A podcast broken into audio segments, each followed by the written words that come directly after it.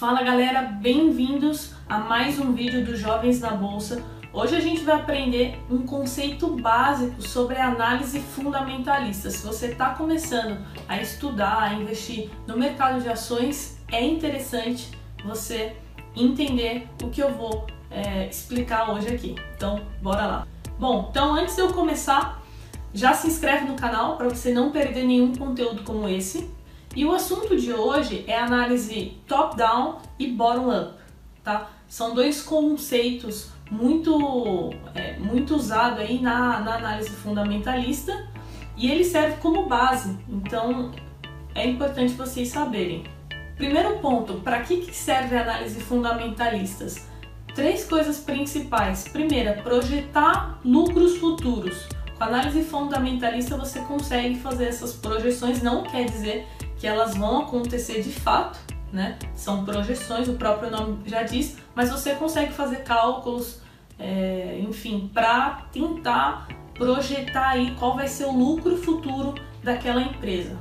Outra coisa importante pelo qual muitos gestores, muitas pessoas usam a análise fundamentalista é para chegar no preço justo da ação. Então, um gestor, por exemplo, ele procura é, através da análise fundamentalista, ações que não estejam, talvez, no seu preço justo, esteja é, mais barato do que o preço justo, então ele compra porque ele sabe que em algum momento aquela ação vai chegar no preço justo. Então, através da análise fundamentalista, ele encontra qual é esse valor justo da ação, que ele acredita que seja, tá? Cada pessoa pode chegar aí num resultado diferente.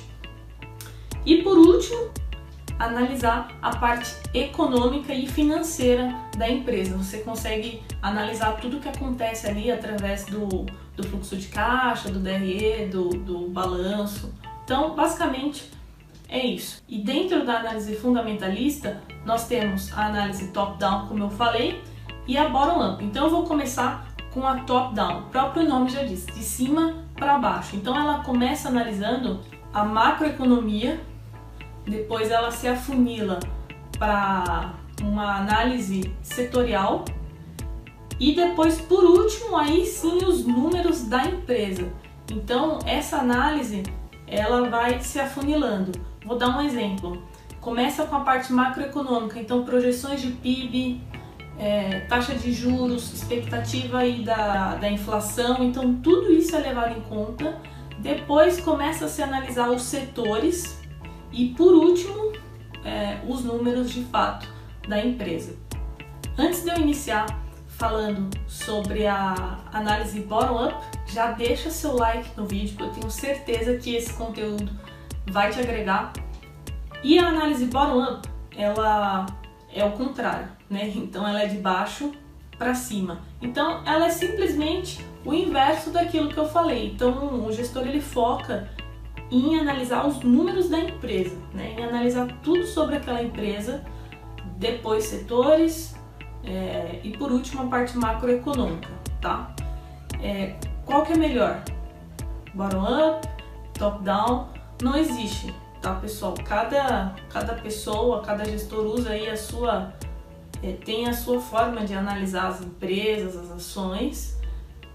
E outra coisa importante é, é legal vocês saberem, porque a gente sempre encontra na, nas lâminas na, dos fundos de investimento, por exemplo, fundos de investimento em ações, a gente encontra lá, é, aparece, ah, o gestor está usando, ele usa a análise top-down para gerenciar aqui essa carteira de ações. Então é uma coisa que vocês encontram aí nas lâminas. E se vocês também querem começar a investir no mercado de ações, é interessante vocês começarem a pensar nisso. Se você dá tanto peso aí para para macroeconomia ou se você está mais focado nos números daquela empresa, é importante vocês começarem a pensar sobre isso. Então é isso. Se você curtiu, compartilha com seus amigos que querem começar a investir no mercado de ações e não sabem como. Até o próximo vídeo.